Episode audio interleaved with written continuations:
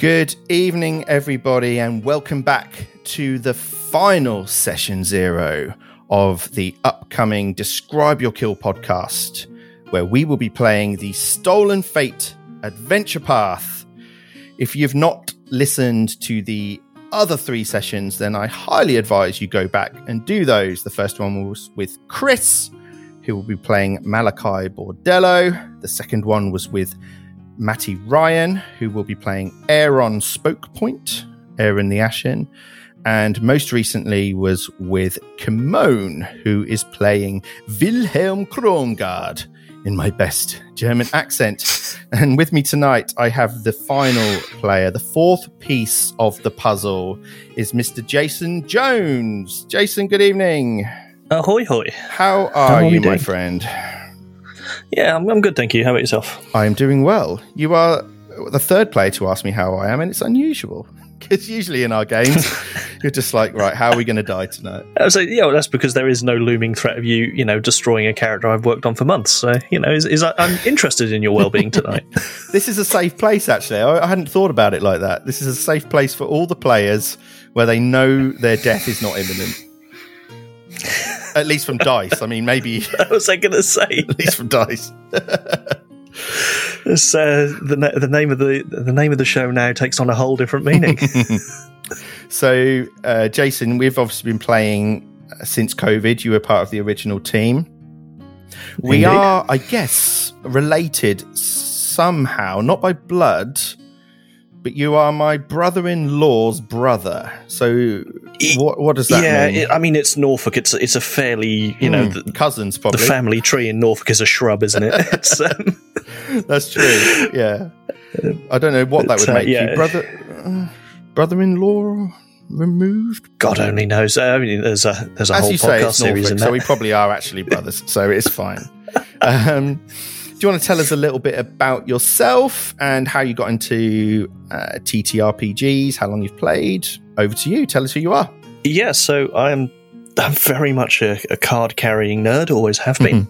um, I, I've been probably playing RPGs in some description. I, I think Chris made mention of Baldur's Gate 2, I think. Yes, That was probably my introduction to RPGs proper. I think I spent an awful lot of time, uh, awful lot of time throwing myself into that game, despite not even really understanding what it was I was playing. I think the rule set for that was AD and D, if I remember correctly. I don't know, but I tell you, I, I think you are. s- Uh, how old are you, J- uh, Jason? I'm 39 Okay. in just over a yeah, month. so we're the same age basically. I remember buying Baldur's Gate 2 and I actually took it back because I had no fucking clue what was going on. I was like there was far too much to read here. I'd never heard of D&D. But uh, when do you think Baldur's Gate 2 was released originally? oh, I'm gonna go. Well, Half Life was 96, wasn't it? So I reckon 97. Shadows of Amn was that the subtitle of that game? Yeah, that was the one. Yeah. September 2000. 2000. Jesus Christ. What is time anymore? I know, and here we are in mad. 2023, but one month to the day, I believe, or two weeks to the day of Baldur's Gate 3 coming out. Yeah, that's uh, that's that's an exciting one. I'm, I'm looking forward to that. Is I've tried the sort of the spiritual sequels to to Baldur's Gate. I, I've tried um, the Divinities. I've tried those, and I've enjoyed them, but I've never felt like they've grabbed me to the point where I needed to see the end of them. And I'm sort of hoping, I, I'm hoping that. Uh, that, yeah, that Baldur's Gate, uh, Baldur's Gate three might be enough to to see me through that. Maybe it certainly looks good, and so that was your starting point of RPGs, and then uh, any kind of dice-based experience since then. Um, I would say uh, is this, this with Pathfinder 2e has been my first regular experience. I'd had the odd game here and there. I think probably the very first one was a um an uh, basically it was a long running community game. I think it had been running for I want to say something like nine years, Wow. like a, a of um, a game called Dungeon World Okay, uh, which is based on the um, powered by the apocalypse system, um, and that was with a uh, quite a large gaming community. Um, okay. All done over And I- I forums, sort or of- was that like an actual? it was it was done over Discord, Um, it was done remotely. Uh, sorry, did you pick up that dog bark in the background there? I did. I thought you were putting sound effects in already, so I appreciated it. Yeah, sorry. Hang on. I will. Uh, I will just go and yell at the dog. He's never barked during a, during a Pathfinder game, has he? dog bark Ne- once. never ever heard the one. The one that we're recording is like, yeah, yeah. No, I'm gonna. I decide the world needs to hear me now. what was the question? We'll start from scratch with that one. Uh, so, Baldur's Gate 2 was your introductions to maybe slightly more hardcore Yep.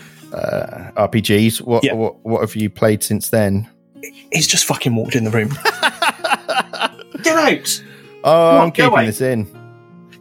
Keeping it all in. I've been playing Pathfinder 2e online with Jason for three years, and never once has the dog barked or walked into the room tonight. You know that BBC interview where the kid comes running in and the nanny. Yes. I half expect keep expecting to see your girlfriend run in and drag the dog away. just try and usher him out. Yeah. Okay, so have you Ah, got any? absolutely. So other than Pathfinder 2e, which I, I think was the first time playing it was with uh, us. Yep. Had you Dungeons and Dragons experience? Um, I'd don't think I'd ever played D and D before. I, I've started a game, and unfortunately, it's it's sort of drifted away a little bit. But I started a game since playing Pathfinder Two, but I don't think I ever. Um, I don't, I don't think I ever actually played it prior to 2e. So is 2e is the first sort of quote unquote live uh, TTRPG I, I've I've played. Great. Okay. Well, I think a lot of our uh, listeners, hopefully, uh, when they eventually listen, will all be 2e fans. We had Kimon on for the last session, who was a long term uh, Pathfinder 1e player. And noting the differences. And actually, I was listening to another podcast today, the guys over at GCP, where uh, Joe finally admitted that he does believe that 2e is the better game now. He's finally come round. Yeah, yeah. Two E is it's it's a really really interesting one. Is um, you know, to peek behind the curtain is is of our games. Is I I will frequently bemoan to you that as as much as I as I love it, and I do genuinely, I think it is the the best of the fantasy RPG systems out there right now. I think there are others I enjoy more, but they are more distinct, sort of niche right. So, more Uh, niche systems. D20 based yeah, D&D. yeah. So of your standard D20s, as I think Pathfinder 2 is is by far the best. That's not to say that I, I don't probably I, don't, I wouldn't say every session. I'd say maybe once every three or four sessions go on a rant about some aspect of, of the game which I which I feel is just mad or bullshit. Yes, or the, the phrase Pathfinder bill, uh, Pathfinder bullshit has come up several times. We Yeah, talked about I- the letter deaths last session. Yes, yeah, those those are is I, I think it is a wonderful game, and I do think it. You know, it will it will continue to improve. It is, you know, it is very very important to consider that this is only the second edition of it.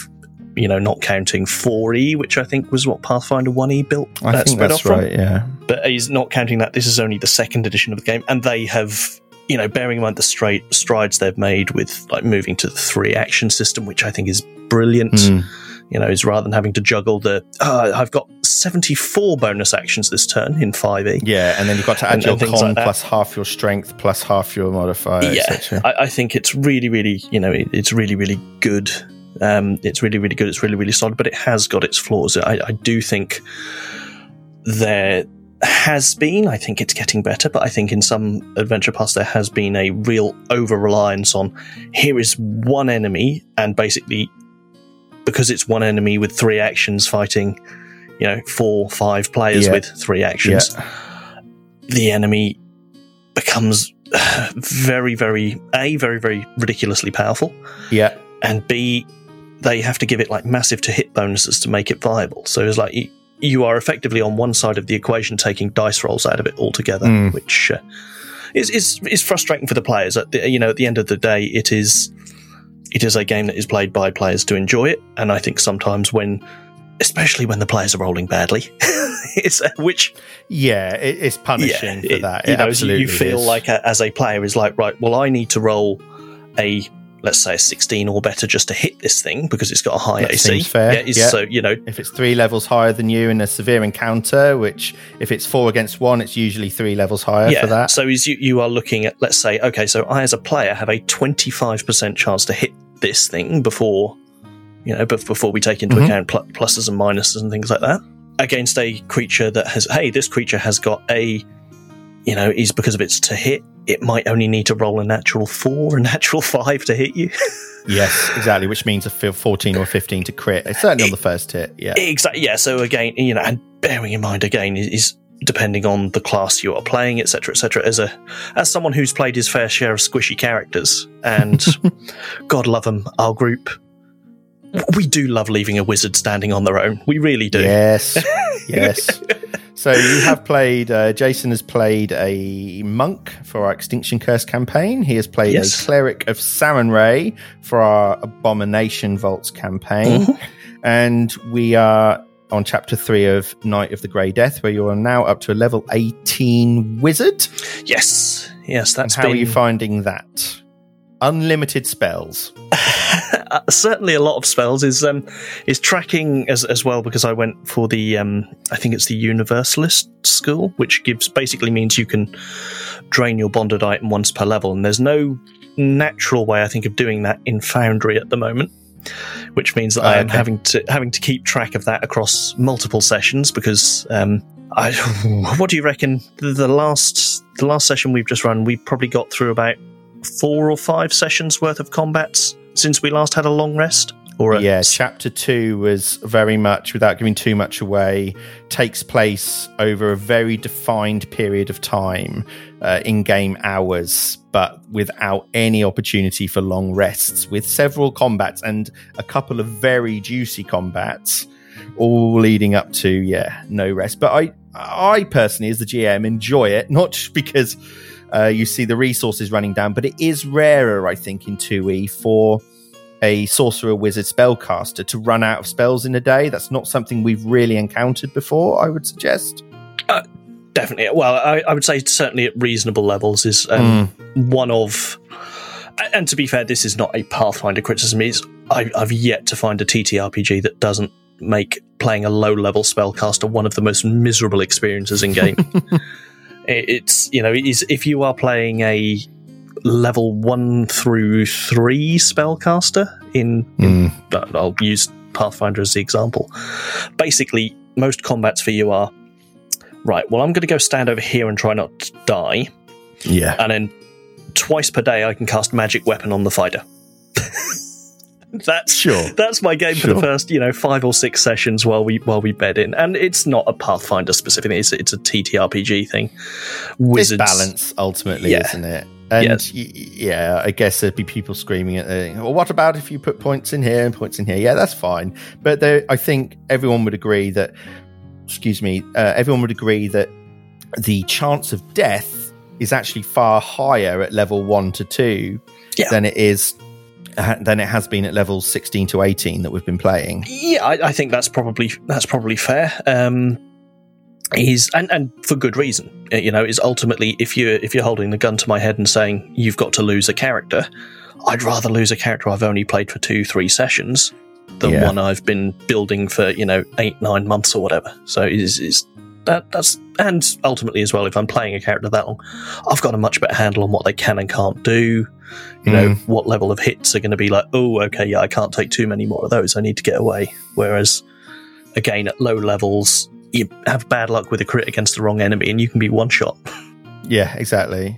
So, just before we move into the Stolen Fate stuff, uh, I forgot to mention we obviously ran through the entirety of Fall of Plaguestone as well. Which has been your favourite? What what you, what has been your favourite? I, I think I, I, think Night of the Grey Death has been the one I've enjoyed the most. Um, mm. I, I, think as much as any, uh, one, you know, high levels are good, big numbers, but I th- I do think as well is in terms thematically, it's been really really interesting and just high level combat, especially playing a wizard, gives you so many options. It's you know yeah. you can do so much more th- at, at high level than you can at a much much lower level. So he's looking at you know is as we joked earlier, you know, level level one, level three spellcaster. Well, I've got two spell slots to last me all day. Um, yeah. Whereas, yeah, I, I, could go in, you know, I could go into a combat as my level 18 wizard and go, right, well, here's, here's three level 9 spells off the bat. Mm. And, and, it gives you the option to Plus more dramatically turn got... the tide of a fight. You know, to use the example, we've had we had one combat against a particularly unpleasant enemy where I was able to land a. Uh, I think it, you critically failed with the slow. Uh, just a fail. I it was passed just- the first, critically passed the first time, and then failed. Yeah, I, I Yeah. critically failed. I think it Failed was just second. a fail, but yeah. Uh, and you know, he's just robbing you of that one action as a wizard. Being able to do that is just such a game changing. It's a fight changing thing. You know, is Sure. being only being able to cast a spell or move as an enemy. That takes away a huge number of options from you, and I think it having that, you know, having the ability to well, I can do that, or I can cast, you know, haste at level seven, which is going to give every one of my team an extra action. Uh, It's all all of those options, you know, is and being able to do that it, it's fantastic. You know, is, is I think being able being able to do that is, is so much fun. You need a lot more knowledge of it. You know, as I wouldn't have been able to do that a month into playing for the first time. I think things No, would have gone very very not. badly. Yeah, But um, yeah, in terms of enjoyment, I think yeah, Night of the Grey Death has definitely been the one I've I've had the most fun with. yeah, I agree, and I think I have too. We've had some incredible story beats in our previous campaigns, Hmm. and I really look forward to something, some more incredible story beats. And I think it's twofold. One is that you as players and me as GM are far more comfortable with the rules and systems, so we're not spending time looking those up. You're also far more comfortable with just the general feel of the game, so the ability to run a level 18 character is far easier, as you've just said. And um, I think the other part is Foundry has a lot to uh, play a part of that because we're all far more familiar with that as a system, and it takes so much pressure off, especially me as a GM but to be able to automate some of these feats, which are really quite complicated. You know, we've joked about it, but at level 18, there are serious numbers of dice being rolled quite often. Yeah? Yeah. So if you were doing that face to face, I'm sure it's fun to get 20 d6 in your hand. I'm sure that's really fun to roll it. But to then do that, count them up, add your modifiers, etc. And Foundry just does it all at the click of a button. There is Yeah. something to be said for that. There, there, yeah, there, there absolutely is, and, just as well as you know, it's little things as well. Like you know, is, is suddenly, well, hang on, why have I got a plus three to that? A- oh yeah, of course, because it's this feat. you know, is yes, because of that a, you might not remember. Yeah. yeah, absolutely. You know, is is we had a had a good laugh at um at Chris the other week, who'd, who'd been playing a, a level eighteen cleric, and I think had forgotten three different feats. Well, yeah, I'm not sure forgotten's the right word, but he certainly was less aware of them than the others. So it was nice to remind him. We love you, Chris. we love you. We do love you, Chris. I, I, I jest because I love. And uh, Malachi seems like a cool character. So I'm looking for. I'm looking forward to that. And we've got some very very cool character concepts going on here. we have. Well, we've had three, Jason. Now is the Yeah. time to unveil the fourth. So much like Camones, I do know a little bit, but what I do not know is your character's name. So let's get into it. This is Jason's Stolen Fate level 11 character. Yeah, I will be playing for the duration of this campaign, hopefully. uh, no, you won't. uh, Lupin Malus. Lupin Malus. Is that M A L L U S? Uh, just the one L. Just the one L. Lupin Malus. Okay, that's a cool name. I like it. Lupin. Has that got werewolf connotations or is that something else? It um lupine, I think, does mean Uh, Lupin. wolven. okay. So yeah, it is is I imagine I think it's because is he is um I, I think when I was originally is the first draft of Lupin was from Taldor, and I believe a lot of their names are Roman. So he's I, I sort of went for something with that in that sort of, sort of slightly Latin feel to it. Okay, Lupin Malus. And what ancestry have we got for Lupin? So Lupin is and has definitely always been a half elf. always Um, has been. I'll take yeah, your word for always has. But yeah, um, a small peek behind the curtain here is um, is when when we realised, or when we first, you know, decided we were going to be playing Stolen Fate. Is um, that the players we went away into our uh, our own little side group and, and worked out between us what we were all going to play. Hmm. And um, at no point did any of us have a have a discussion around ancestries because it was you know it wasn't something Ah, is that, that we happened? particularly yeah it wasn't really we do, we don't actually is you know, I'm not sure if I'm giving away trade secrets here but we, we don't really is really we just used it to coordinate what the party makeup in terms of classes was going to be we, we've not really done Mm. much talking to each other about the back backgrounds or you know is even which, and this is probably a strategic mistake, but even sort of what skills and things like that we're going to be digging into. So it has I like been, that though. I, I, I think story wise that fits. You guys, I think we've all agreed that you don't know each other Yeah. for the start of this campaign.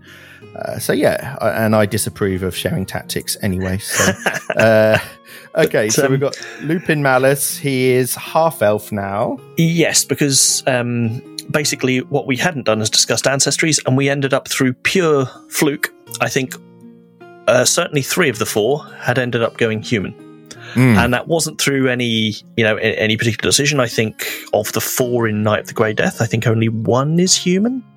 That's Matty's Yes. character, isn't it, the Baron? Yeah, only one is human. Yeah. And that was the first human character he'd played, so it really was just pure chance. I think that we'd all ended up, all ended up there. So is is I, uh, and it was only when listening to, uh, I think I listened to both Matty and Chris's ones, and I was like, oh god, two of us are human already, and I'm going to be the third. so um, I messaged you frantically last night and uh, and said, uh, yeah, uh, just FYI, Lupin's going to be a half elf now.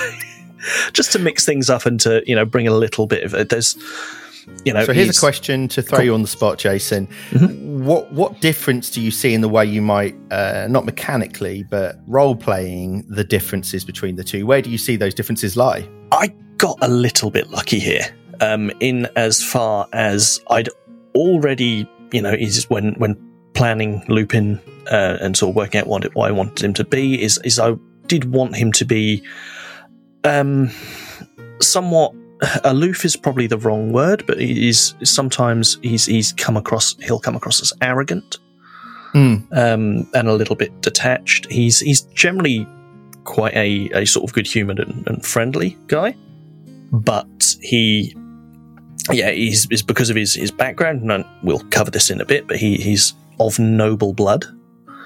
Um, is he can come across he can come across as sort of slightly aloof. So he's, he's thankfully I'd already kind of got him in mind with that, and that ties in quite nicely with how half elves seem to be seen across Golarion. So that's that was quite, Ah, so quite half fortunate. so half elves taking some of that aloofness over, say, their more pure human uh, counterparts. Is that Yeah. Yeah, absolutely. okay? So, what sort of age are we looking at for Lupin? So, um, yeah, Lupin's, I, I would say, probably in his, his late forties. I think he's going to be fairly comfortably the oldest in this this particular group. He's very much babysitting, I think here. Hmm. Um, he's well travelled. You know, he he is a um, um, again probably jumping ahead slightly here, but he is a, a merchant. So he's uh, he's been doing a lot of travelling. So he, he's well travelled and he looks a bit like it as well. I would imagine if if you were to ask a sample of people what age he was, he'd probably get a, a, a result he probably wouldn't like. oh, that's most of us now, Jason, as we uh, head towards. uh, oh, it very much is. yeah. Okay. So he's a merchant. I think that's cool. I think uh, quite often adventurers and heroes that tends to be their job. You kind of Yeah. don't always get that they've got a, a profession. We've obviously got Malachi, who is a bard, but this guy is a merchant. Uh, yeah, he's specifically he's a merchant of magical items. So he, um, this is how in in my head he, he's sort of come across the team, and it ties into, um, it ties into something else, which we'll I'm sure we'll cover in a second. But Mhm. he um travels, he he buys magical items, he sells magical items. It's also his interest. You know, he, he's very very into them. He he likes to spend time, you know. Understanding them, what makes them tick, experimenting with them, if he had his way, he'd probably just be a collector of magic items. But unfortunately, he's uh, he's not wealthy enough to do that. So he, he has to sort of buy and sell and trade up and down, you know, to, to get his hands on on items he wants. So an inquisitive nature. Um, yes, yeah, I, I think um, yeah, I think that's probably fair. Is that tied with uh, usually merchants are quite uh, money led? Is is there an element of that, or is there is there is there a genuine genuine interest in these items that he's buying and selling? Oh, he's he's definitely very very interested in them. Um, very very interested. In. He's he, you know there is he's pragmatic with it. He uh, he understands that if he wants more magical items, he's going to have to pay, find a way of paying for them, and that means you know selling the ones he has, buying new ones at a healthy discount, selling them at a healthy markup. So it's you know he's he's not silly with it. If, if he had his way, if money was no object, yeah, sure, he'd just be collecting these things and you know putting them in a vault somewhere. But uh, no, that the reality of it is is that you know he knows he needs to uh, needs to do that. Very cool. So, a question for you then. He's Mhm. obviously starting at level 11, which is Yes. a quite renowned character, whether or not the general populace would know that. Is Mhm. that level 11? Would you say if you were dishing out RPG points as he's built in a more traditional Skyrim or whatever, is some of that because he's he's put all his points into the trading side of things? Or, as we know, there's going to be combat. How Hmm. that kind of manifested in his journey to where he is when we join him? I I think when you consider, you know, Golarion is a dangerous environment, um, you, you don't, yeah, you you, you don't when we last play, long. it's really dangerous. yeah, really, really dangerous. Hey, uh, actually, speaking of, you've never killed one of my characters yet. Have I not? You've not. I'm the only one you haven't killed yet. Note Apart from Kimon, who's only just started. Self, yes. Yeah, but um, yeah, is yeah, is in Extinction Curse. Da- Brother Davhorn is now the only one of the original four st- standing. Mm, yes, Um, and we won't talk about him, but he has got a whole other story which will come up at some point. Okay, so how has he got to level eleven? Is this? I kind of thinking it. So his, I remember a story when Craigslist started. There was this guy who started with a pencil and he traded it for a Yeah. pad of paper, and he traded that for a, a book, and traded that for a, a car to a house to a. Do you see what I mean? Yeah, Is that kind of his journey, or is it slightly yeah, more? ki- kind of. So, um, yeah, to dig into his background a little bit is um, I, I did mention earlier, Lupin is of noble blood, but he basically not a in in no particularly dramatic sense, but he he left home when he was young, uh, about 16 Mhm. years old, decided that he just he he just didn't want to want to sit sit in you know, sit in nobility. It it just wasn't for him. He wasn't enjoying it. He wanted to go and find his own path, forge his own path. So he's he has come from money, but is his collection, you know, is one he has built himself. Yeah, he's um, so he's yeah he has very much traded up. He started out as a um, as a traveling horse salesman apprentice. He, he just made Ah, his way to uh, uh, made his way to a to a local local trader. Are you looking for an Hmm. apprentice? Yes, I am. Learned the uh, learned the ropes from from this man, and then essentially found himself. He, he was getting a little bit too good because uh, he found himself in Absalom one day. Woke up and the salesman had left him overnight. And Ah, from from that point onwards, he uh, he, he sort of built his own built uh, empire is very much a, a strong word, but uh, cer- certainly built up his own business from from that moment. and we've not talked about class, so that's probably a nice segue. What class? And I think this is probably for me the most interesting class, just because we've not had one a fighter we've not had. But what class is Lupin Malus? Uh, Lupin is a thaumaturge. A thaumaturge, Yes. or a thaumaturge, or a thaumaturge? Have we agreed that it's thaumaturge? Have you? Uh, I, I will be calling him a thaumaturge. Um, if if you wish to disagree with me, uh, please feel free to email I in, and I will move all of those to an outbox that I won't read.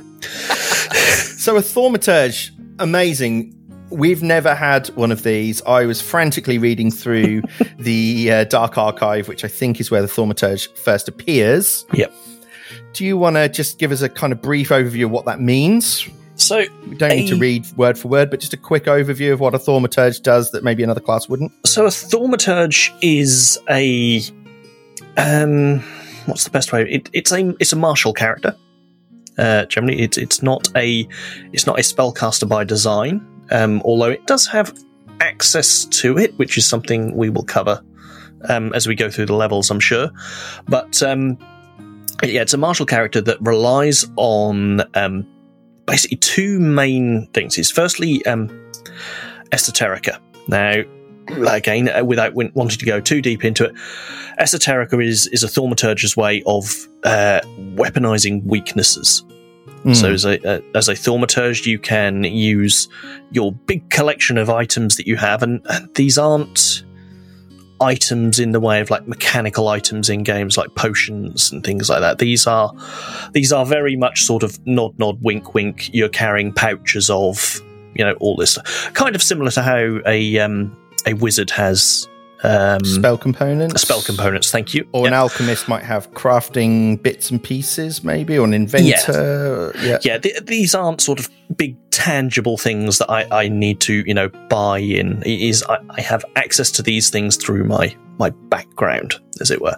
Okay. So, but these are these are items that um, that Lupin can use in the you know in, in the heat of combat to to identify and and exploit vulnerabilities, and that is the name of one of the Thaumaturge's key abilities: the exploit vulnerability. Okay, cool. And I believe that they uh, use something not too dissimilar from a cleric. In uh, they have a cleric would have their holy symbol when they have to do their abilities, or a bard has to have their instrument. Is there something similar for the Thaumaturge? Yes. So the other big um, the, the other big tool in the Thaumaturge's toolkit is their implements. So- Implements. implement, yes. Okay. So it's Thaumaturge initially gets access to one, although I believe by the time we'll come into contact with Lupin, he'll have at least 2 Um, these are items that essentially offer the Thaumaturge some specific powers. So you may have, for example, a amulet that lets you um, use it as a reaction to offer an ally some resistance to the target of your vulnerability. Kind of similar to how the ranger has hunt prey Right. you can mark a target as your prey, is the Thaumaturge can exploit the vulnerability of a of an opponent. Okay. And what you can then do is once that opponent is marked, if that opponent wants to attack, let's say um, Malachi, is I could then use my reaction with the amulet to say, Malachi, you get resistance, whatever, to this attack. There are other implements that do other things. You know, some of them are offensive. Some of the, there are some very cool toys in play, which um, which we will cover as we go through the levels. But yeah, is um, Thaumaturge is, is very very interesting. It's one that looks terrifying when you first start reading through it, um, which I'm sure you probably found as well last night. But actually, once you break it down and, and get through that that first sort of paragraph or two of text, it's like, oh no, actually, mechanically, this isn't too bad. Yeah, no, I've had a look at. it. I think uh, the the biggest issue for us will be the automation of that. I've kind of had a look at Mm. Foundry. It's it's not perfect for Thaumaturge. I know that uh, people are working on it and looking at it. Uh, so there might be a slight more manual amount of work for you to do, just keeping track of things. But Yeah. we've been playing this three years now. If anyone's capable, it's you. So Thaumaturge, very cool. Late forties merchant Thaumaturge. What I want to just kind of ask you about now is the where is Lupin in their life at the moment? They're going to receive this card from the Harrow deck. Is harrowing something he's come across? Is Harrow decks maybe something he's traded? Sort of where where is he at the moment? What sort of path is he on? Lupin, and, and this is a theme, and this is a somewhat personal thing as well, is, is that I myself am very much a polar opposite to. Uh, I'll use Matty as the example here. Matty loves his lore and his Hmm. backstories, and it's it's fantastic. It's I love seeing the stuff Matty comes up with. Me personally, I could take it or leave it. I, I, I his lore and background stuff doesn't do it for for me in terms of building a character. Sure. And and I wanted to, as you know, as they always say when creating a character, put a little bit of yourself into that. Lupin is is very much he's he's a living in the moment guy. He, he's he doesn't have he doesn't have a big plan. You know, he Mm. doesn't have the master plan, and, and some of that is you know that ties in very well with his career. He's a merchant. You know, he goes where the money is. Is if he you know if he finds himself in possession of an item that is incredibly valuable from in let's say the Mwangi Expanse, then that's where he's going. Okay. You know, is that's where he's going next. There's no point planning too far ahead because he, he who knows what tomorrow brings. So he's quite well travelled. Very much so. Okay. And uh, I'm guessing then some of the combat stuff will maybe have come from him having to travel all of these lands and tell, jump in if you're wrong, but he's obviously going to be adept at combat. Is that tied to that? Yeah, absolutely. Yeah, Golarion, very dangerous place. You don't last long if you can't defend yourself to, to some degree. Is you know, is he's he's smart enough. You know, he the reason he will you know, presumably be with this party is because you travel with adventurers because they can handle themselves. You know, a group of four is a much less appealing target to bandits than one you know forty year old guy on his own. Sure. So when this card comes into his possession, uh, do you want to tell us what card you are going with? Uh, no, because I can't remember. okay, we will leave Basically, is I, I was again because Lupin's role. Basically, I, I have a very valid reason for him to be in possession of any of them, and I think when when we were look when I was looking at the build, is none of the cards felt like a really really strong fit for him. Mm. So as I essentially said to the others, is look, you guys pick what works for you. I will take the one that's left Mm. because actually there is a very is I've got a very very easy mechanical reason for Lupin to have this card is I and I can have any of them. Whereas I know certainly I think definitely Matty had a had one that was like no this is a really good fit for you. Yeah. It makes no sense for anyone but you to have this. Yeah, and uh, Kimon 2 with the, the Yeah. Rabbit Prince, which tied to his ability modifiers. Uh, something uh, just for our listeners, the Thaumaturge is uh, the implements that we'll get into. Some of them, which we only realised recently, are tied to certain decks of the Harrow. I think usually in a normal non Harrow themed adventure, there'd be more flavour.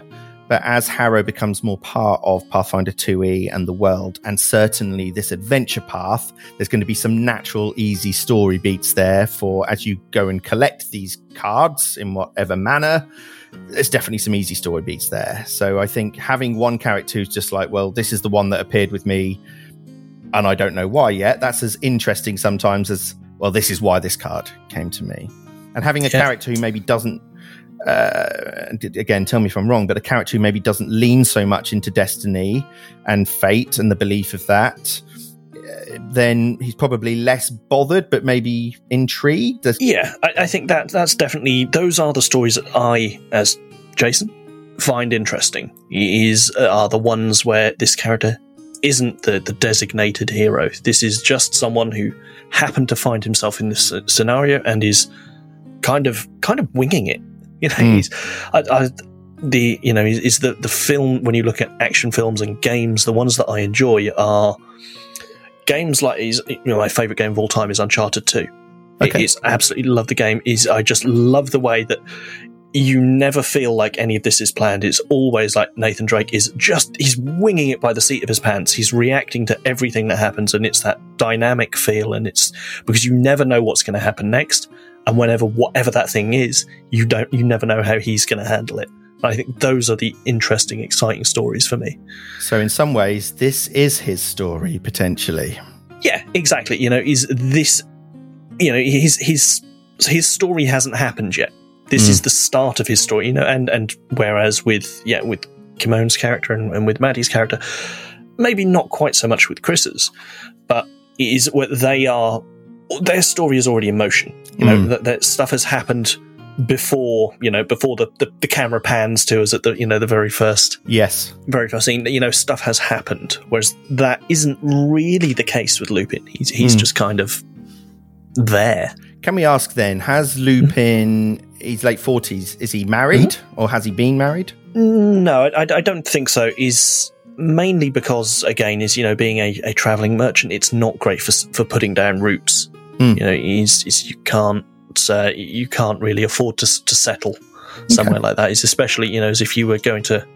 I always feel if you if you were going to be you know trying to settle down roots in in the kind of city large enough to you know really make being a magic item trader profitable. So you're looking at your Absaloms, etc. Mm. You're going to be a brave man to do that because there's going to be plenty of competition there, and they're not going to be welcoming to that competition. Mm. So is, is I think having that yeah ha- having that wandering nature uh, a fits fits the character very very well, but it, yeah it just doesn't. It's certainly not not uh, conducive to a healthy uh, healthy family or social life. No. And I think what's going to be interesting is that although all the characters have come from different places with different stories and different motivations, there is a purely through chance or fate, a group of four characters who, in their own way, are all wanderers.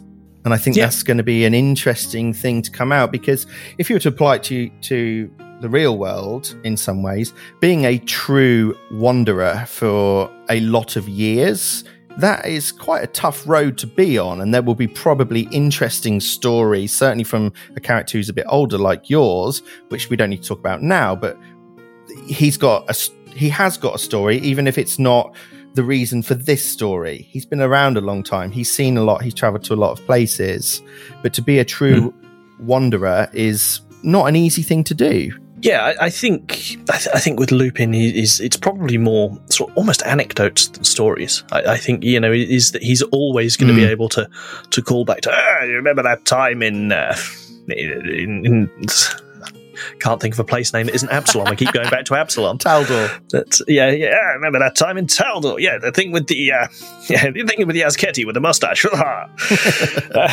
so, is this a sneak peek of the voice, Jason, or is, is that working? Um, well, I've only got two voices anyway, so German and Matt Berry. yeah, yeah.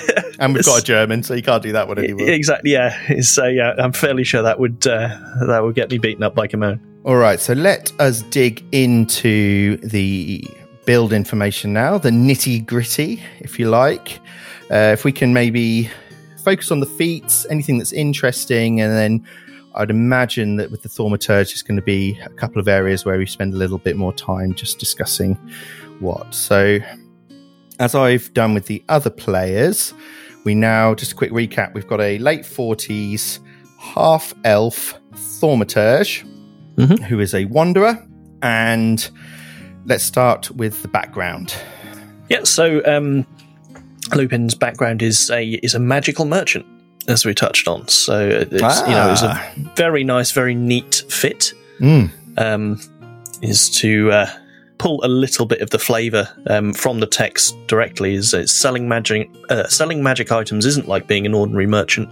The wares you buy and sell are expensive, making each sale rare and lucrative. Mm-hmm. You, you've developed knowledge of expert handiwork to ensure you don't fall for a scam, since buying a single counterfeit item can lead to bankruptcy. So it's um, it felt a very obviously you know is bearing in mind Lupin's background and where it came from is is actually I saw the background and kind of decided I really like that. Mm. I hmm. think it fits the Thaumaturge really, really well. There's, you know, sure, a really, really cool reason for him to have these implements. You know, and, and right where, where of the you know this this amulet that lets you, you know, reduce people's damage. Where would someone have that? You know, other than you know being a, a magical trader of items. So I think yeah, I saw that and thought, right, I can build something around this. And with that, you get boosts to your abilities. But rather than dig into that specifically, as a Thaumaturge, what is your key ability modifier? So, my key ability modifier as a Thaumaturge is Charisma. Charisma? Yeah, is interestingly it? enough. Yeah, it's going to be an interesting one, though, because. Um, Three of the party. Are, well, yeah, three. Yeah, three of us are, are charismatic, but um, yeah, so it's just to go into the sort of slightly mechanical chat behind what what uh, building a thaumaturge from a player's point of view is is they are very very what's known as as mad. Now mad is short for multi ability dependent. Mm. So he's thaumaturge. It's is a is ostensibly a melee class, and that is the role Lupin will broadly be playing within the group because I'm very conscious that we have a bard and a sorcerer. and I, sure. having played the, the lone martial character in a team full of squishies, I know it's not very much fun. So it is, I, I was very keen to make sure that Lupin can handle himself in close combat. Mm. So that means my key ability score is charisma, but I've also got to have some constitution because mm. I can't afford to be too squishy if I'm playing in front list. I've got to have dexterity for reasonable armor and or being able to hit something. I've got to have a bit of wisdom or my will saves are going to be crap. and I need a little bit of strength if I'm going to be in combat. Yep. So he's suddenly of the you know the six ability scores. Well, I've got to have something in five of them. mm. So it, it's a very very interesting. It, it's I've not built something like this before. It's, it's probably the closest would have been would have been the um, the character I, I, play in Extinction Curse, Brother Davhorn, who is a um, who's a monk, and uh, as, as we touched on, is the lone. He's basically the the only really out and out martial character in that group. Yeah. So how, uh, without maybe too much detail, but how if a character is a martial character, hmm. how is charisma gonna aid that class, or are you suggesting that it's important, but it's maybe not as important to say a wizard who needs uh, is wizard the right one or sorcerer? Uh, sorcerer, sorcerer is charisma. Charisma, yeah. So how does that affect him? Um, is the key ability score is charisma, and that feeds directly into your thaumaturge class DC. Okay, so rather than a spellcasting DC, it's a class DC. Yeah, and that will that will become apparent in a uh, is sort of as as we go down the build and how and where that references. But yeah, there are a few key and very cool abilities that rely on your Th- Thaumaturge DC. So I have have very much gone with that as there's the the top stat, as it were. Okay. Right, so uh, Magical Merchant, that's going to give you the Crafter's Appraisal skill feat.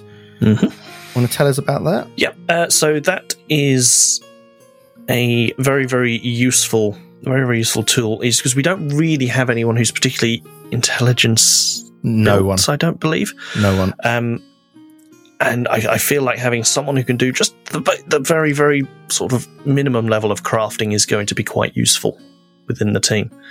Okay. Um, in terms of what this particular skill does, um, it, my knowledge of items construction skills allows me to discern their magical effects as well. So I can use crafting instead of a skill associated with a magic tradition, i.e., occultism, arcana, etc., etc., Mhm. uh, to identify an item uh, or Ah, okay. identify a magic item, should I say? Very cool. Okay, yeah.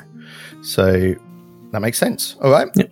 All right. Level one Thaumaturge, then. Take us through it. What are your choices? Obviously, the uh, the the initial heritage was uh, was half elf, Mhm. so uh, that ga- that very nicely gives me access to all human uh, ancestry feats. It gives me access to all the elf ancestry feats, and then also a few nice little sort of half elf ones as well.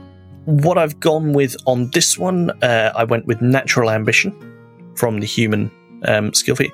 One, it's a very useful feat mechanically because it gives you an extra class feat at level Mhm. one, uh, but also it actually ties quite nicely with you know, with um, Lupin as well. He is a naturally ambitious character. He's you know he he deliberately gone out there into the world when he couldn't he didn't need to. Hmm. He didn't have to you know go out and trade items on the streets of Absalom. He could have just been sitting in Taldor, you know, drinking wine.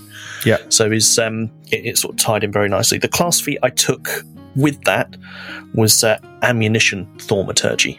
Thaumaturge. Um, so basically, what that allows me to do is um, when I'm using a ranged weapon.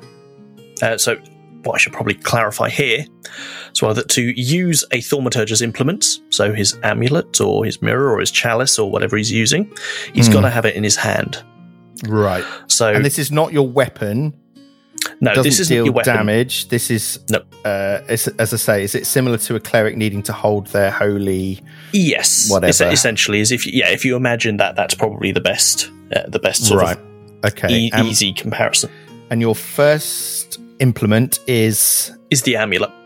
The So amulet. is, okay. is I've taken the amulet, and obviously we'll cover that in a second. And there's a Um, choice, sorry, Jason, but there's a choice Yep. of different amulets. A bit like a sorcerer has a choice of bloodlines, a bit Yep. like a ranger has a choice of different ranger types. This is kind of your your chance of choosing what what line you want to go down with the with the thaumaturge. Is that right? Um, y- yes and no, um, because is uh, you will at various opportun- uh, various points during the thaumaturge um, leveling up process is you will get access to a second and eventually, I believe, a third implement. As you level so up. is yeah. So is I, I think by the time we hit level eleven, is um, Lupin will have access to two. Mm. But is yeah. In, initially, I've taken the amulet. So what this um, and obviously you need to have the relevant implement in your hand to be able to utilize whatever power it has. So this ammunition thaumaturgy basically allows me to hold a weapon, a implement, and esoterica. So in other words, or sorry, or esoterica. So whether that's you know whatever item I'm using to exploit a vulnerability, or my or my uh, implement, and my weapon, and also to reload at the same time. So basically, I don't need to drop something to be able to reload a bow or a gun or or whatever. So maybe as we get more into this, what I'm hearing is that thaumaturge in a combat situation certainly is juggling or needing to be aware of their implement, their weapon, and the esoterica as these bits of stuff that he's got on them. And this Yep. feat is allowing you to do stuff without having to spend actions to drop things or reload or Yeah, so it is essentially it, it does a yeah me- mechanically it's going to allow me to reload a weapon without having to worry too much about juggling what is in my other hand. It. I can effectively load a new new round into something without having to go ah yeah I'm going to drop my amulet and then I'm going to pick it up and no don't have to worry about any of that. So that felt Okay. like a very, very good way of spending a level one feat. Cool. We will maybe get into then the reload because so far you've said you're going to be a hand to hand, but if there's reloading, we'll we'll come on to that because I'm sure that'll be relevant later on. Absolutely. Okay. The main level one class feat I've taken is a incredibly powerful feat. I hate um, it and I have no idea why this is at level one. So I'm looking forward to the discussion about why you're banning this. um, but uh, it is scroll thaumaturgy. All right. So my multidisciplinary study of magic means I know how to activate the magic in scrolls with ease. You can activate scrolls of any magical tradition using your Thaumaturge class DC for the scrolls DC rather than a particular spell DC. So effectively that means I can as long as I can get get my hands on a scroll for it, I can cast any spell off Yep. any spell list and I can upgrade the DC to my Thaumaturge class DC. Or downgrade the DC is probably the Or case. Or downgrade. Yeah, yeah, going. absolutely. So, yeah, basically. uh, If you know, found it's- a level 10 spell scroll, you can cast it using your class DC rather than whatever the flat DC would be for that scrolls. Yes, so it's probably less. It's probably less useful for high level stuff than it is low level stuff. Because I imagine if you, Oh, you know, it's one of the challenges you have with low level items is that they're great up to a point at which point, let's say, you know, is a DC 15 escape check for something is great at level one and two, but actually, as soon as you're up around level four, that DC 15 is, useless. Oh, now I understand. So if you found a low level spell where items don't generally level up the DC, they're fixed. What you're saying is if you found a low level spell, you Yep. actually can the DC say for the save becomes your class DC. uh, effective yeah you're effectively upcasting using a scroll it's in, it's incredibly powerful. Is is i can't believe they put all of that into one feat much less a level one feat. It's Are you sure it's just the activation of the scroll rather than the actual scroll effect? yep. Yep no Okay. it is yeah it, it, it's a really really powerful. Really it's you know it's, I'm, I can't see i'm going to be using it too often for things like uh, things like spell uh, uh, offensive spells like attack spells because we've got a you know we've got a sorcerer and we've got a bard so Hmm. it is I, I can't think i'm going to be using it too much but you know for, for the occasion when and, and again this comes from maybe playing a, a high level wizard there are certain scenarios when having access to this specific spell Yes. I might only need it once or twice in a campaign, but oh my god, when that one or two comes up, it's you know it's a lifesaver.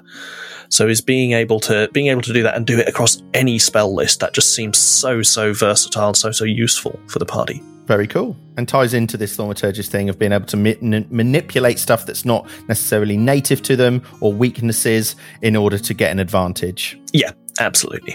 Cool. All right. Nice. So moving on to uh, the implement. So my first implement will be the amulet, as we touched on. So the Yes. amulet basically offers. Uh, effectively, it's a protective item. So is the reason I've gone for this one is I'm conscious that we are, with the exception of, of Kimon, we are probably quite squishy as a Mhm. team. Yep. Um, I, I'm a little bit, and you know, is we don't have direct access to a. I, I know the bard has some very good healing spells, but they're not a cleric. No. Yeah, it is so is if things do get, you know, slightly lumpy in a combat, is, is I think we need ways of of just making sure we don't take too much damage. So the the amulet um, offers me at its basic level uh, allows me to mitigate damage from the target of my exploit vulnerability. So as we touched on, that kind of works like hunt prey. I identify the, the creature or whatever the enemy I'm fighting is, use exploit vulnerability on it, Which is basically like a then- recall knowledge check. yeah, essentially ex- exploit vulnerability. It's it's a slightly fancy recall knowledge check, which I'm sure we will probably cover the first time we do it Yeah. live. It will make more sense to do it then.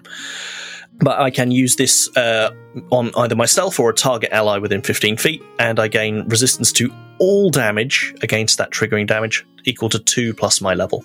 Cool. So, and that's just that's just a reaction. I can Nice. just use that you know once around. So is is you know if someone's about to get crit or something like that, right? You know, here you go. At a minimum, that's resistance thirteen to that damage. Yeah, we'll we'll dig into the actual that because that esoteric lore check, whatever it's called, is quite an important part of the thaumaturge. But it, Yep. it's definitely one to, to play out during uh, an, an encounter rather than than now. It will make much more sense, be far easier to understand, I reckon. Yeah, for sure. But I will say, I'm glad I read the book this week because I do know what you're talking about, even if uh, no one else does. All right. So amulet is your first implement. Yes, um, and then I also get um, just worth mentioning, even though I know we've covered it. I think in I, I forget whose, but I, I think in someone else's um, someone else's character is I get the feat dubious knowledge. Yes. So is uh, that that's a free feat as part of my uh, my background as well. So is uh, obviously when I do a recall knowledge check, I'll get two bits of information, and one of them's true, one of them's false. That was Matty's character who said uh, it's always the first bit that's true. so I have made a note.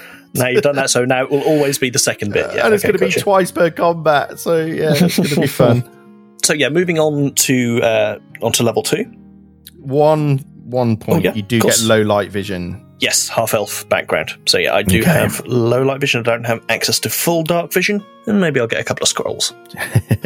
with a nice DC. Okay, second level of this thaumaturge. The second level class feat I've taken is uh, Talisman Esoterica. Thaumaturge feat. Yes, so uh, that is uh, that basically allows me to uh, during my daily preparations I can make two talismans with an item level no higher than half my level. So Ah. I can effectively because it rounds up, I believe. So I can create talismans up to level six. Talismans are they're a weird thing because when you look at them in, in the book, you go, "Wow, these are really really cool. These, these are great." And then you look at the price and realize you can use them exactly once and Mhm. go, "Well, there's no way I'm spending money on that." sure. Or And you their end up one with time use is important usually, right? yeah, I think they all. exactly. I think they all are. Yeah. or you end up with the Final Fantasy Megalixir problem, where you basically you've got a wonderful collection of really great talismans that you're too frightened to use because what if I need it more later on?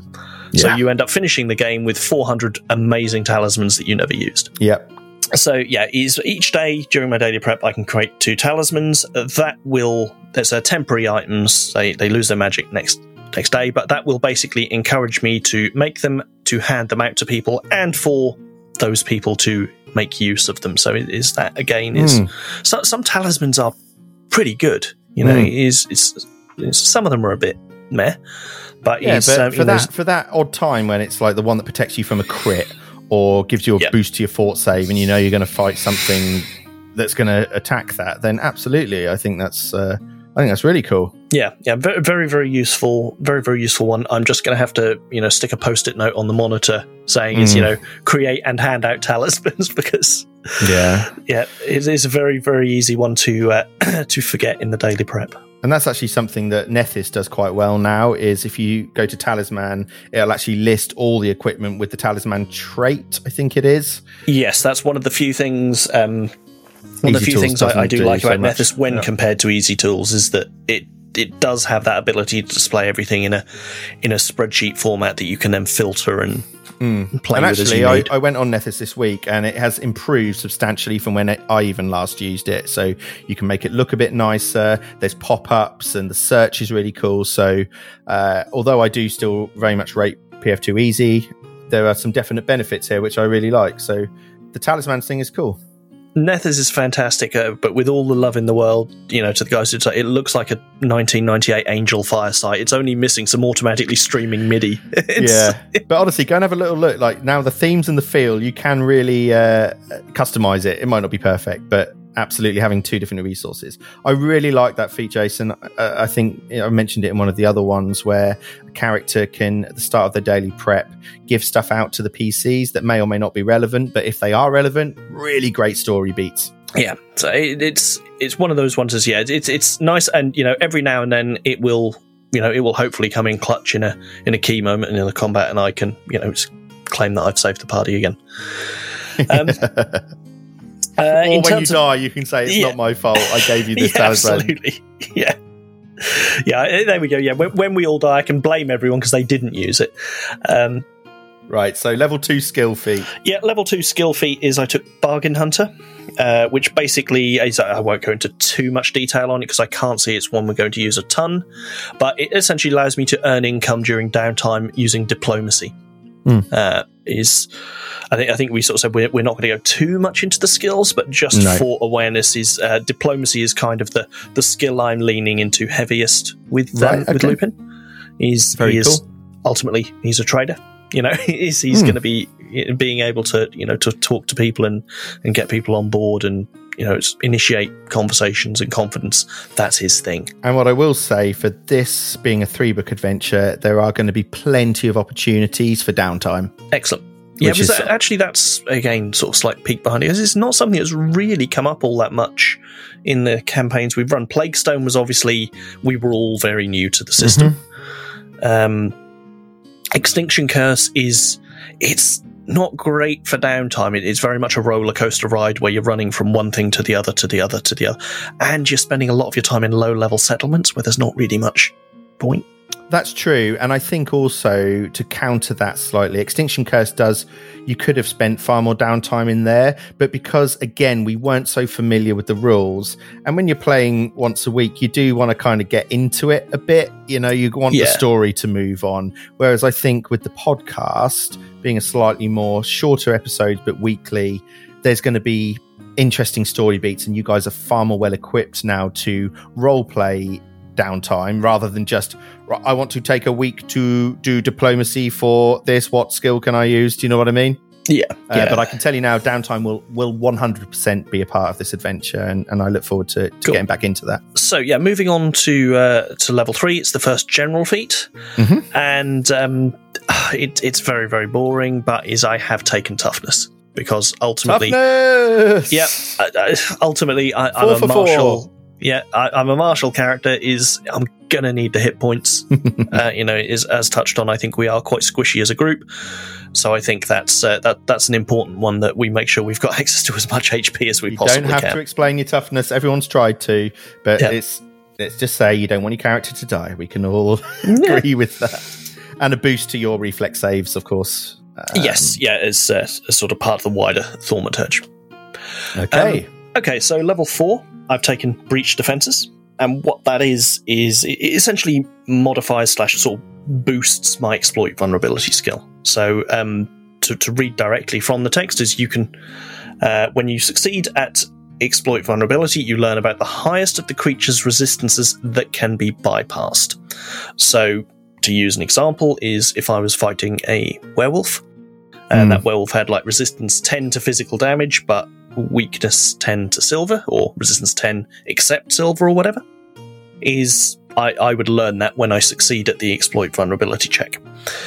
In addition to that, I also get a because when you do exploit vulnerability, you get um, you get two benefits. Probably better we don't cover those here just to avoid too much confusion. Probably better we cover that once we start using it live. But it also uh, effectively this allows me to use exploit vulnerability to make my weapons bypass that resistance regardless. So if I was using my sword cane and I identified, hey, this creature is weak to silver, it wouldn't matter if my weapon was silver or not. I would still bypass the weapon resistance as or the damage resistance as if it was silver. Okay. I think I understand. Uh, just as a general, again, probably one for combat, but exploit vulnerability is something you already had as a thaumaturge, Yes. and that is going to show you their weaknesses. Yes. Where, and once you've succeeded at that, this breached defenses allows you to also learn about the resistances and then Mhm. potentially bypass those resistances. Exactly. And is that yeah. is that just you or your party as well, or can you share Uh, that with some feats and stuff? That is that is just me, but is I, I would imagine that there is no reason that I, that I couldn't, you know, is I couldn't I could tell them, hey, it's weak to silver, but I can't pass the breach defenses thing on to someone. No, you you, know, could to tell say- them also that they are resistant to slashing, for example. Yeah, yeah, but Very I couldn't give them the, the breach defense item where their weapons would also bypass that resistance, regardless of whether they were. No, but the, the knowledge you're learning is something you Exactly. can share, unless Yep. you've been silenced. So I'm just Yep. adding the silence spell. To okay, level four. That's your class feat. What about your skill Yep. feat? Skill feat, I took intimidating glare. always a always a useful one to have. You know, it is high charisma character, um, and and I suspect there will probably be the odd occasion where I'm going to you know have an action sitting around at the end of a turn. It's just a useful one to have, I think. Very cool. Okay, so really interesting feat there, and I'm sure that will become more prevalent as we play. Level five, Thaumaturge. Uh, so a level five Thaumaturge is uh, the ancestry feat first and foremost.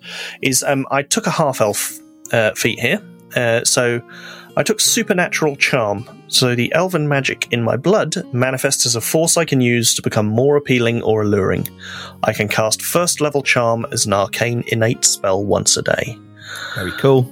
Yep. Hopefully, one we won't need too much, bearing in mind our, our party is very charisma heavy, but it's always a useful one to have just just on the off chance. Maybe out of combat, it's more of a useful one. Yeah, absolutely. Um, level 5 is a particularly cool level for the Thaumaturge because I get access to my second implement. Ah, so we've got um, the amulet. Absolutely. And at level 5, I will take the mirror as my second implement. Okay. The mirror is really, really cool. What it essentially lets me do is I can spend an action to project another version of myself onto the battlefield. Right. So it's probably going to be easiest and least confusing if I, I read this verbatim. Okay. Uh, so you reflect an illusory image of yourself into another unoccupied space within 15 feet that you can see.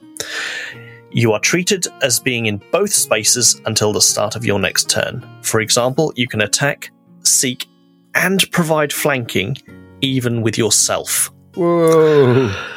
Uh, you occupy both spaces, and your mirror self mimics your ex- actions exactly, but any effects you generate come from only one of your positions. So I could basically swing an attack, and both versions of Lupin would swing the attack, but obviously I would only roll one set of dice. It's a, I'm not doubling my actions. It's not that powerful. Wow. GM's nightmare, so more tokens on the battlefield. Absolutely. I know how much you enjoy that, yeah. Um, that's deliberately why I picked it. Um, Good. What the effective downside of this is that there are two versions of me on the battlefield. So is your creatures can also attack that version, and I will still take the damage. So it's kind mm. of similar how the mm. summoner works. An Eidolon, yeah. So it's yeah. So is effectively there are two of me, and they share the same you know same health. Um, obviously, with area effects like fireball, I still only roll once. I still only it's, it's so okay, yeah, very similar to an Eidolon in that respect. But the flanking with yeah. yourself seems like a very cool uh, uh, image. Yeah, absolutely. Yeah, very, very cool. Very, very useful. And um, even cooler as well is that when the uh, when the mirror self disappears or moves out of its space, yeah, you choose which one is the real one. So what I could do is I, I could effectively use it to teleport 15 feet by is I you know is I'm standing on one platform, I use the mirror, teleport to another platform 15 feet away. Mm-hmm. And then that version moves, and then the old version that was on the first platform, he just disappears. And that new one is the real me now. Wow. Okay. Uh, I think I understand. Yeah. It sounds very uh, jumper matrix. Uh, yes. Yep. Yeah. It, it, it's it's sounds one cool of, though. One that's something ones... we've not. Sorry, that's not. That's not something we've we've come across before in combat. We've dealt with Eidolons and we've had um, animal companions a little bit. Um, that one didn't last very long. Sorry, Chris. uh, but having additional tokens, which are not just Eidolons, but can also do abilities, which it seems like it can, is, is a really cool thing. So this is part of the mirror implement. Yes, so that, that's the mirror implement's sort of whole whole shtick. It, nice. It, it, lets you use that. It's going to be, again, I'm sort of hoping very, very useful in terms of provide because it is something again is I th- think as a group we've not always been great with. It is we, are getting a lot lot better at it in fairness but it is sort of flanking and, and doing things like that to try and get the AC down. Yes. So is which ties into your when there's a creature three levels higher and his AC seems high my counter to that is you've got to work on getting that AC down rather than just going on your usual well I stroll up and hit. Yeah, yeah absolutely more, more tactics involved Sounds really cool, Jason. That is it for level five. Sorry, I just had to double check there. There's a lot of text here. on to level six, and um, uh, for the class feat, I have taken Scroll Esoterica. So this one's uh, sort of quite uh, quite simple. Is I get two free scrolls a day. Um, so is is during my daily prep, I can create a single temporary scroll containing a first level spell of any tradition, and then at eighth level, which obviously I am, is I can add a second temporary scroll containing a second level spell. So nothing spectacular, but um, obviously bearing in mind the Thaumaturge class DC thing, which is uh, which is very useful. Lets me which is also a pre- prerequisite for this feat. So the scroll Yes. DC things we've talked about it obviously leads to this. Yeah, but there's there's Mm. also you know there's some really useful low level spells. You know, is even at level one a scroll like I don't know air bubble. You know, Mhm. it's something you're never gonna if you're a prepared caster like a wizard, you're probably never going to be running around with that in your. You're not going to prepare that daily unless you knew you were Mhm. going into a specific situation. But it's a really good spell to have access to when you suddenly get swallowed, Yeah, or you know, or something or a like scroll that. of And- knock or something yeah, at second level. Yeah, he's, I mean, second level, you start to get, you know, it's things like hideous laughter, which is amazing. It, it just basically, hey, this enemy doesn't have reactions anymore. yeah, that's good against. That's good against a fucking level ten enemy. You know, level You're twenty playing enemy. all of your Harrow cards, Jason. Just Yeah. making notes. Hideous laughter. Got it. Yeah, no, really cool. And, and Yeah. it's a nice continuation.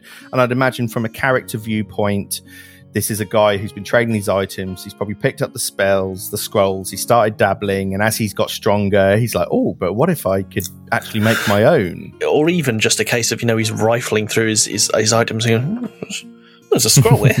yeah, it's it's just it's just this you know he's I love the idea that he's just got this absolute just TARDIS full of, of junk. Yeah, he's like a walking filing cabinet of scrolls. Yeah, cool. Um, okay. And then, yeah, the skill feat, uh, it's not, again, not a tremendously exciting one, because I've taken Glad Hand. Um, so, first impressions are definitely Lupin's strong point. So, when he meets someone in a casual or social situation, I can immediately attempt a diplomacy check to make an impression rather than needing to converse for a minute. So, it's probably not something we're going to come across mechanically tremendously often. Mm, you But- say that, but what I'm saying, just to jump in, is that Hmm? you with diplomacy, with char- charisma led characters, that definitely leads to more diplomatic or charisma based skills, which are usually Hmm. diplomacy, intimidation, whatever, making impressions. When you've got a party that's built around some of that stuff, whether you chose to or not, that can lead to the more interesting resolution of a combat as well. Yeah. The ability to make an impression immediately, Yeah. potentially during combat, or something like that, where it's appropriate. That is really interesting, I think. Character point that we've not had in the party before. Yeah. Yeah, it, it's. I think it's it's situational, but it is you know it's a it's one that could potentially be useful. Is I, I think I, I always feel like there's there's a there's a bit of a missed opportunity with the skill feats in in terms of Pathfinder Two E. There, there's a lot of dead wood in there, and I think there's a lot of stuff that. There, there, there certainly feels like there's room for more interesting options. Okay. He is, but is I think you know, he's some of that is just you know, because we've only ever really played adventure paths, and some Hmm. adventure paths are going to lean heavier into some stuff than others, and I- and I just think it's just been a case that maybe maybe the adventure paths we've played so far have been ones that have been less towards skills and maybe more towards feats and combat and things like that. So And I would just back that up, though, again, with what I've said before in the past. Combat is probably the easiest part of Pathfinder when you're new to the system. So, uh, playing a very role player, uh, a role play heavy scenario such as Night of the Grey Death, where diplomacy and, and chatting has been a real integral part. I think Yeah. that's a that's something that's going to fall on you guys, and you will find ways to use these feats because you're far more comfortable in those situations. yeah, yeah, quite I think it's really interesting. I really like that one. I really like that one. Okay. Yeah. So on to level seven. That's another big level for the um, for Thaumaturge.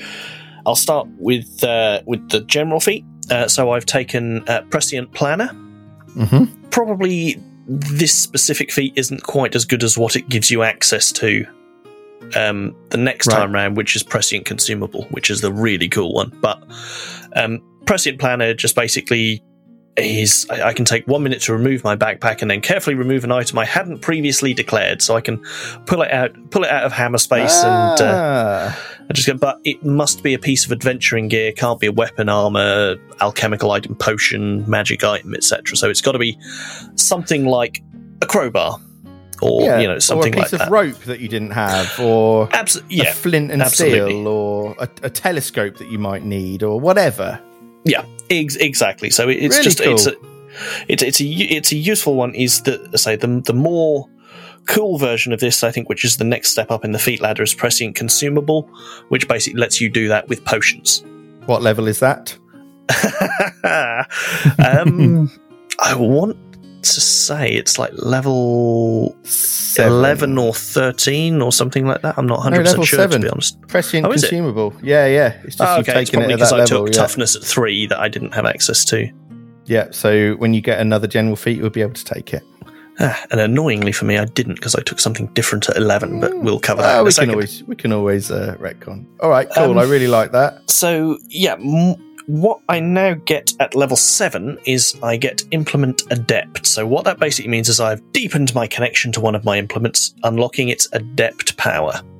So, is I choose between the amulet and the mirror, and I basically get the next level of what it can do. So, obviously, the amulet at, Ah. ba- at its basic level, I could give, I think it was The resistances, my level damage. plus whatever. Yep. Yep. Um, so the adept benefit is it offers continued protection. So when I use it, whoever I use it on, whether that's me or an ally, chooses one type of damage dealt by that attack. So if, for example, it was slashing damage, they can only choose slashing. If it was Mhm. slashing and fire, they could choose one or the other. Ah, They gain resistance five against that damage until the start of their next until the start of my next turn. really cool. So again, that's probably maybe more useful for creatures that are making multiple attacks in a turn, or where we're facing lots of creatures who have similar attacks. But Does that you know, party that, member how far away do they have to be from you in order to give that resistance? uh, I believe it's fifteen feet. Okay, so So potentially, Close, and if- again- if- yeah, far enough for there to be a problem that you are having to try and help with. yeah, yeah, absolutely. Sort of, I I would say, sort of uh, quote unquote champion range. You know, Okay. is with the champion's reactions and whatever. Is, you know, is, is, it will be just far enough that when we really need it, I'll be five feet too far. That's the way it normally works. Well, that is down to you for battlefield placement and not cursing the game for being 20 feet away. So yeah, that that's uh, that that's a really really useful one. Um, really really useful one to have. I think again, bearing in mind we're going to want a little bit more resistance to uh, to some of the damage. Very good. Also, uh, I get resolve at this level, so is uh, my proficiency rank for will saves increases.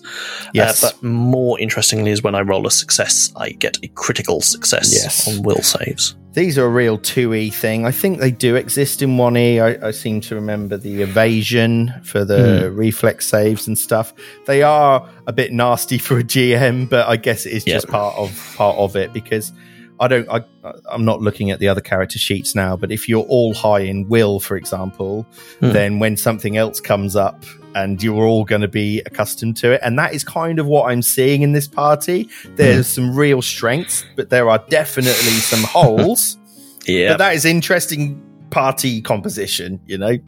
yeah. and it's how it's do you interesting. mitigate that, not with your feet, but knowing you've got those holes and then being able to buy consumables or your talismans or whatever it is, Matty spells. Yeah, it, it's an interesting one. Is I I know certainly I've always in pretty much every other group we've run, I've always been the last to pick my class because Yeah. I'm not fussy about what I play. I, I really don't care.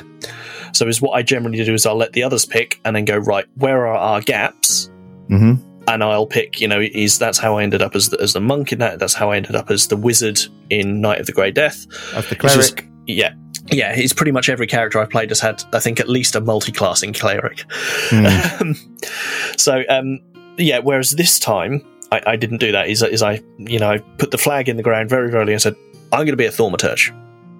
You know, and then it's you know it's up to the Yeah, rest yeah. of the group to say we're you know we're, we're going to build around that. I think yeah, w- what we will probably find is that there will be some combats that will that should be really really difficult and that we'll absolutely breeze through.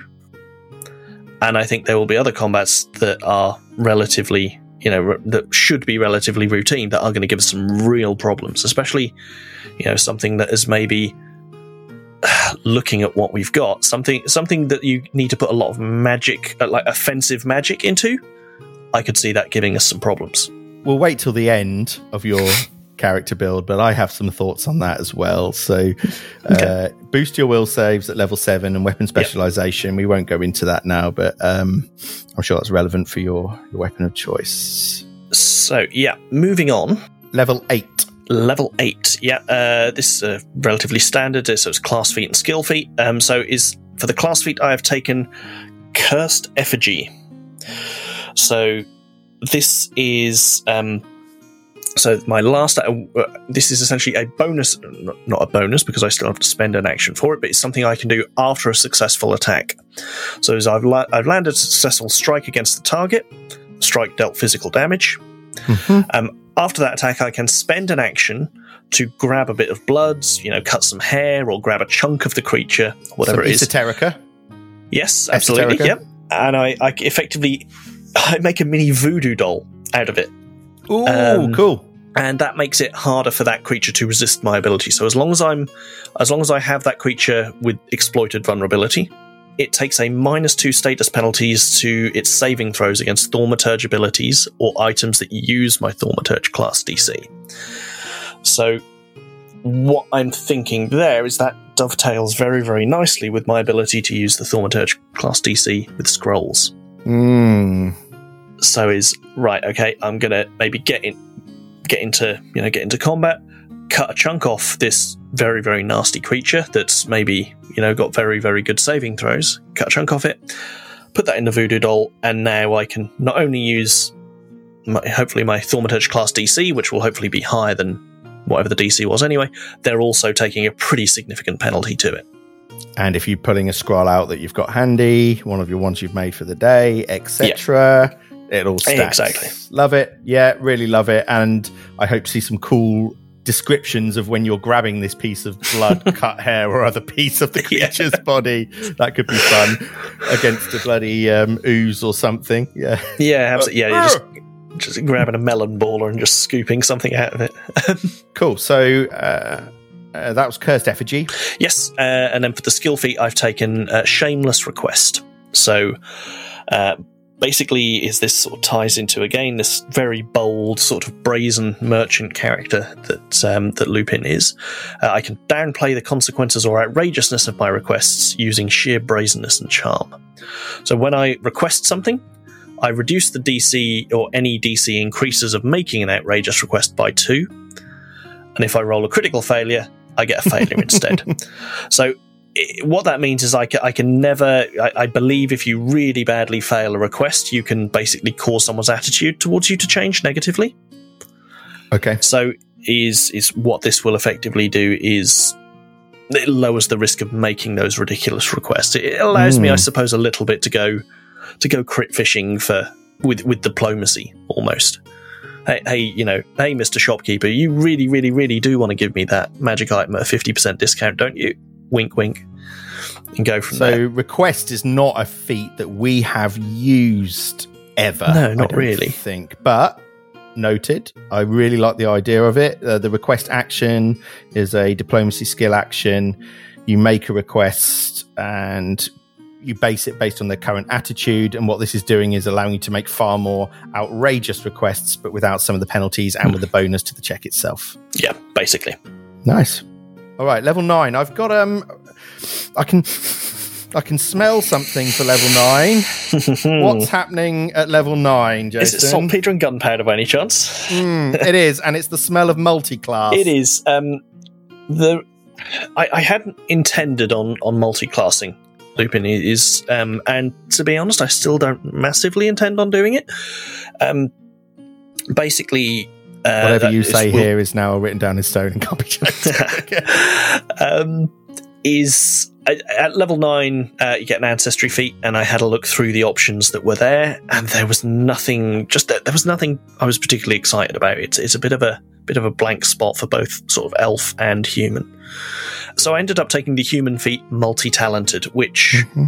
to cut a long story short, gives you a free dedication feat any Yes, we've got this with. Uh, I don't know if you've listened to it yet, but Kimon's taken this at a level to give him a third multi-class into the sorcerer bloodline. yes.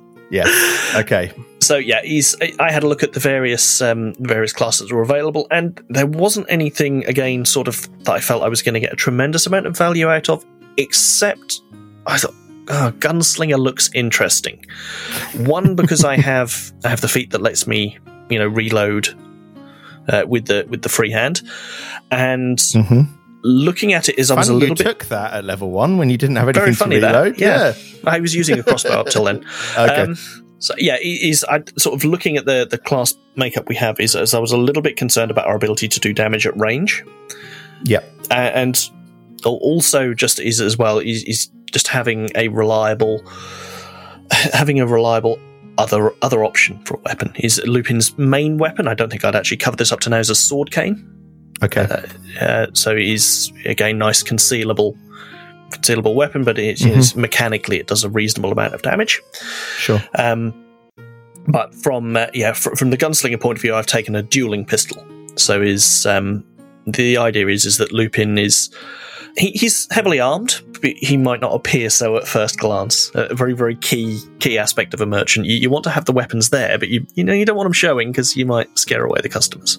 Well, yeah, I'd imagine seeing a gun. Now, look, obviously, probably the most famous gunslinger is uh, Baron from Mhm. GCP.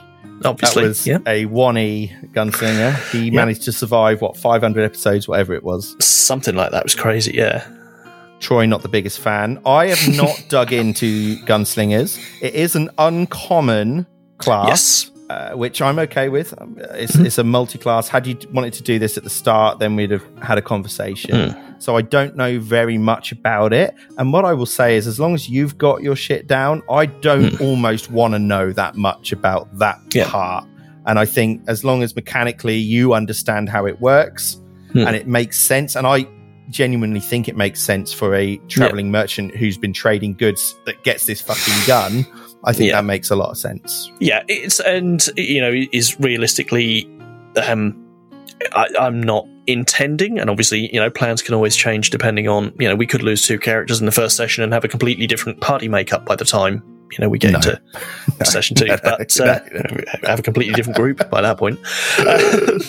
Oh, But, don't uh, tempt fate. Well, literally, don't Yeah. tempt fate. You can't tempt fate. but uh, yeah, is, is my my plan was this was really very much a case of look, I've got to take something. Gunslinger seems kind of cool, and it gives me access to a, a cool weapon.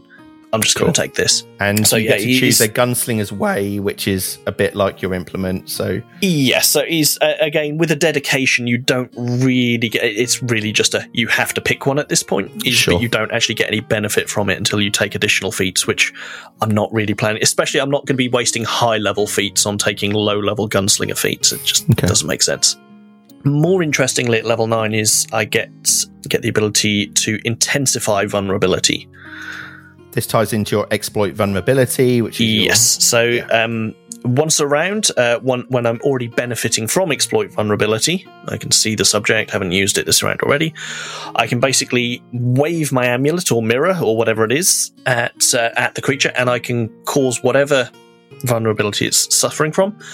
I can basically uh, magnify it. Mhm.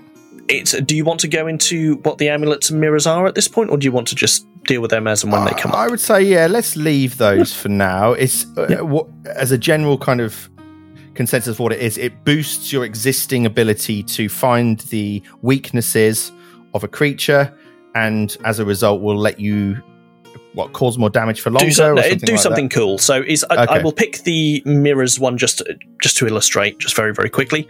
So is um, what I essentially do is is I can spend an action if I'm or if I've got the mirror in my hand and I've Yes. already exploited vulnerability or that target is already you know is, is already vulnerable Mm-hmm. to me um, i can spend an action to become concealed to the target of my exploit vulnerability.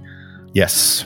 So is that then you know we know concealed is a very very useful, very very useful thing. Basically, twenty percent miss chance. Yes. So as would I that can use apply the to mirror. your if your mirror was out as well? Would it apply to both of you? Um, it doesn't say, but he's uh, uh, one of these wonderful things that Pathfinder is very, very good at. Lots and lots of rules, lots and lots of edge cases that it doesn't quite cover. Well, we'll Um, come. Yeah, we'll come into that. But It doesn't say, but is I would, I would feel ability. it would. Yeah. yeah. But yeah, mechanically, for the sake of, of moving forward to this, yeah, it just it gives me an extra vulnerability. Oh, sorry, an extra ability with with my implements. Cool. So for the mirror, it's concealment, and for the amulet, it's Uh, for the amulet, it's uh, let me have a look here. Sorry, uh, yeah, Oh, so I gain a plus two vulnerability, status yeah. bonus to AC and saves, which is really good. yeah. That's Okay. effectively the equivalent to raising a shield with the Yeah. amulet. So, so Yeah. that's that's really powerful. or heightened inspired courage or whatever. That's really good. Yeah. Which we know that uh, our bard is not inspiring courage so much. So Kurt Cabana, yeah. that was Um, Kurt Cabana. Yeah. Oh dear. Okay, right. There's two levels left. Level Two 10. levels left, yes, indeed. Um, so at level 10, it's another class feat skill feat. Uh, so the class feat I've taken is uh, is a biggie, this one, is share weakness. Mhm.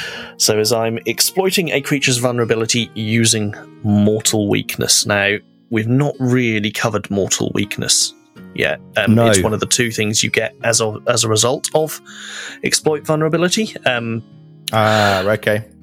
so, mortal weakness is. Sorry, I'm scrolling to find it here because I've got a ton yeah, of this stuff up here. is uh, just while you're looking. This is all tied to this exploit vulnerability, which is he. Uh, Jason gets at first level. It's a one action. It's the recall knowledge check, which is not recall knowledge. It's using his esoteric lore check, and depending on whether he succeeds or fails, there's different things to find the weaknesses, resistances that we've already talked about. But there is another part of it, which is mortal weakness and personal antithesis. And Yes. I believe this one ties into the mortal weakness. Yeah, so to very quickly cover the mortal weakness, it basically. Um, uh, mortal weakness activates the highest weakness you discovered with it, exploit vulnerability. So is if, for example, you know, we, we came across a creature that was, you know, had weakness ten to silver, Mhm. is I basically I identify that and my weapon effectively automatically does that damage. So that is mortal weakness in a nutshell. Um, what share weakness lets me do is it I, I've identified the weak the mortal weakness and I can grant it to an ally. So is- Ah, Yeah. So th- this is now is I, I will use um, is it Heinrich Kimon's character? Wilhelm. Hein- Wilhelm. I knew it was a German name. uh, it's Heinrich now. He, he's forever Gunther. Heinrich. um, so yeah, he is. Lupin can basically go. Yep. I a I know this creature is weak to silver, and even though my weapon isn't silver, is I will use mortal weakness to make it that way. Mhm. I can now give that to Wilhelm as well.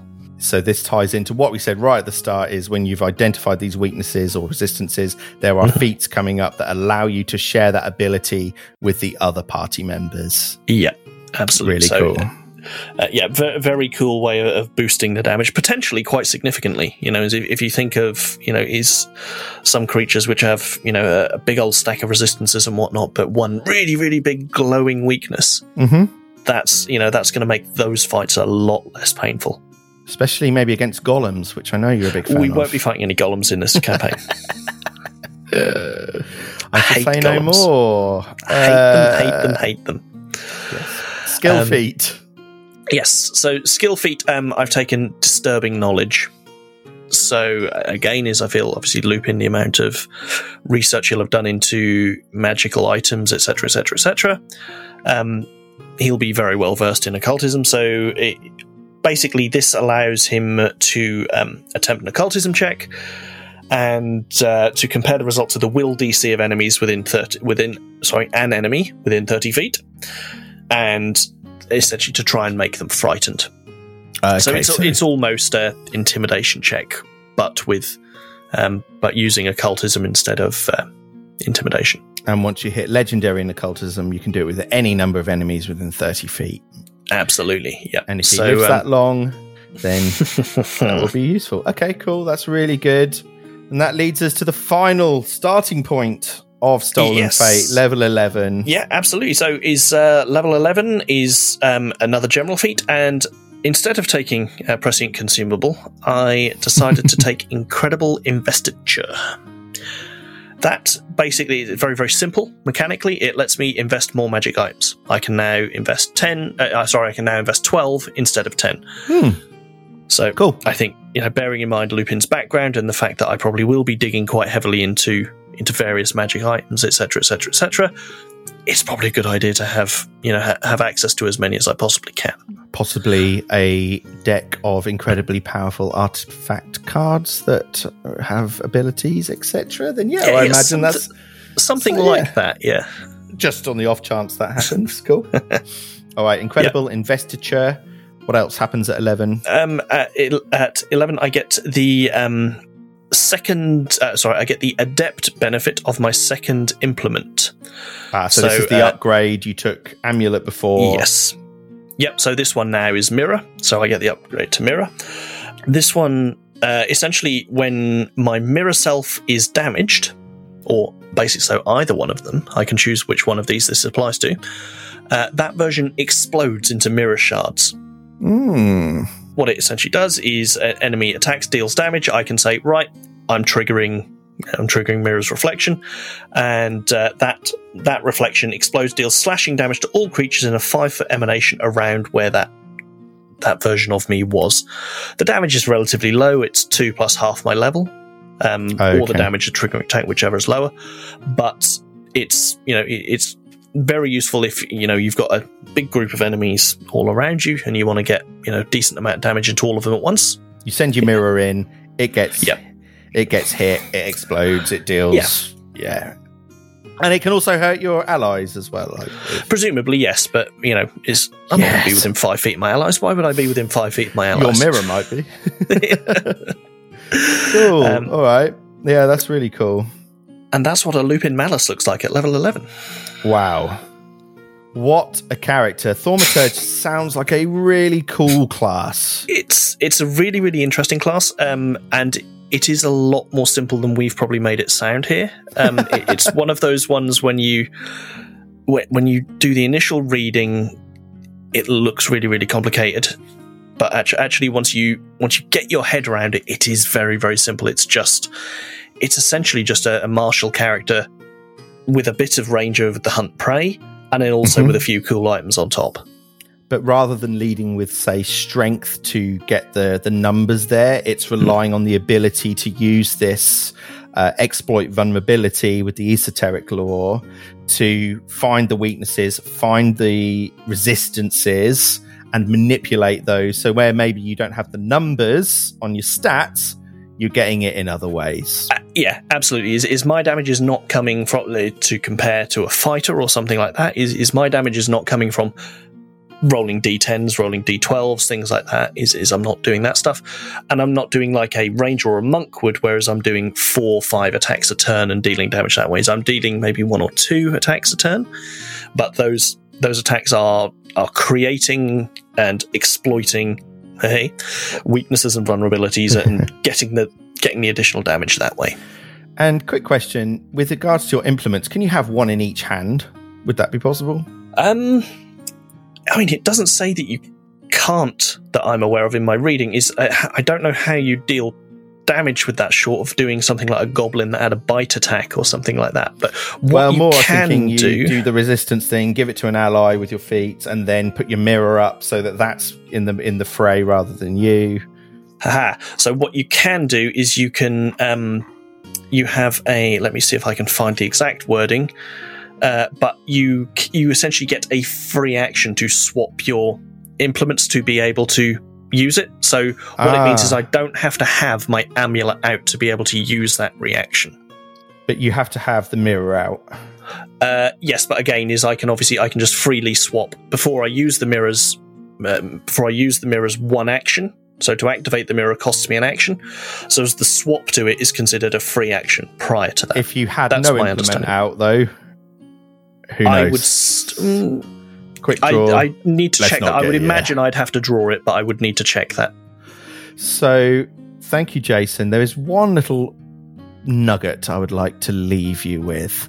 We have previously played a lot of classes over a lot of hours in Pathfinder 2e.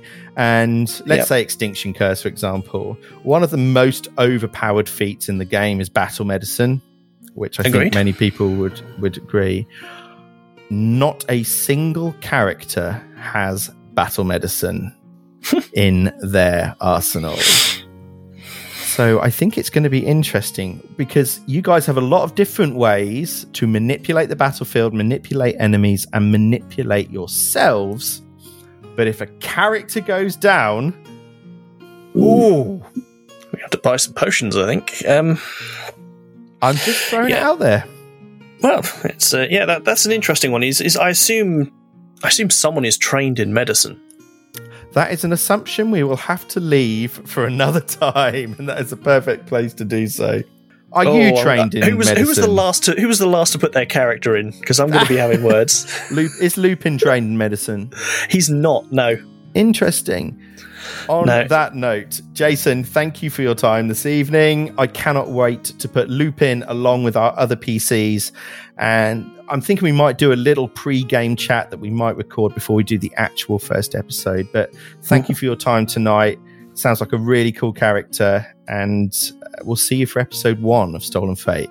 Thank you. Goodbye. Bye.